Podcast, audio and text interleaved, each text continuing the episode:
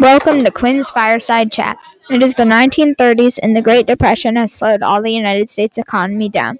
The stock market has crashed, banks have failed, and millions of people have lost their jobs.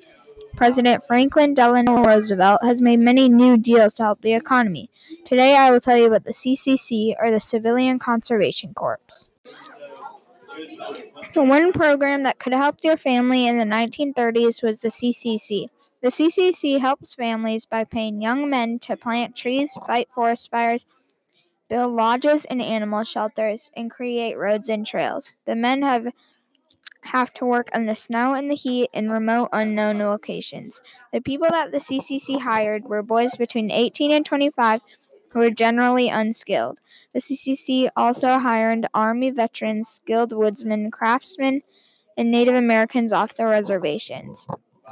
This program helped our country because they plant trees which clear air of pollution. They make paths and roads for cars to drive on. They fight forest fires which save trees and animals and people.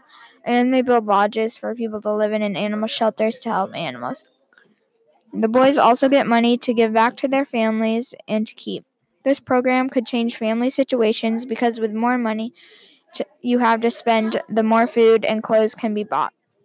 Some interesting facts about this program are that at the end of World War II, the CCC had planted 3.5 billion trees and employed over 3 million men between 1933 and 1942.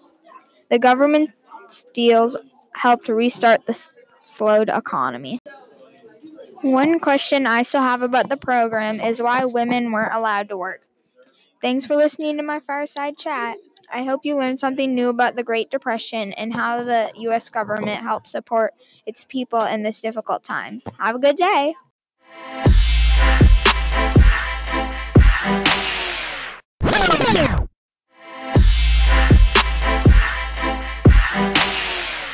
Oh, thank you.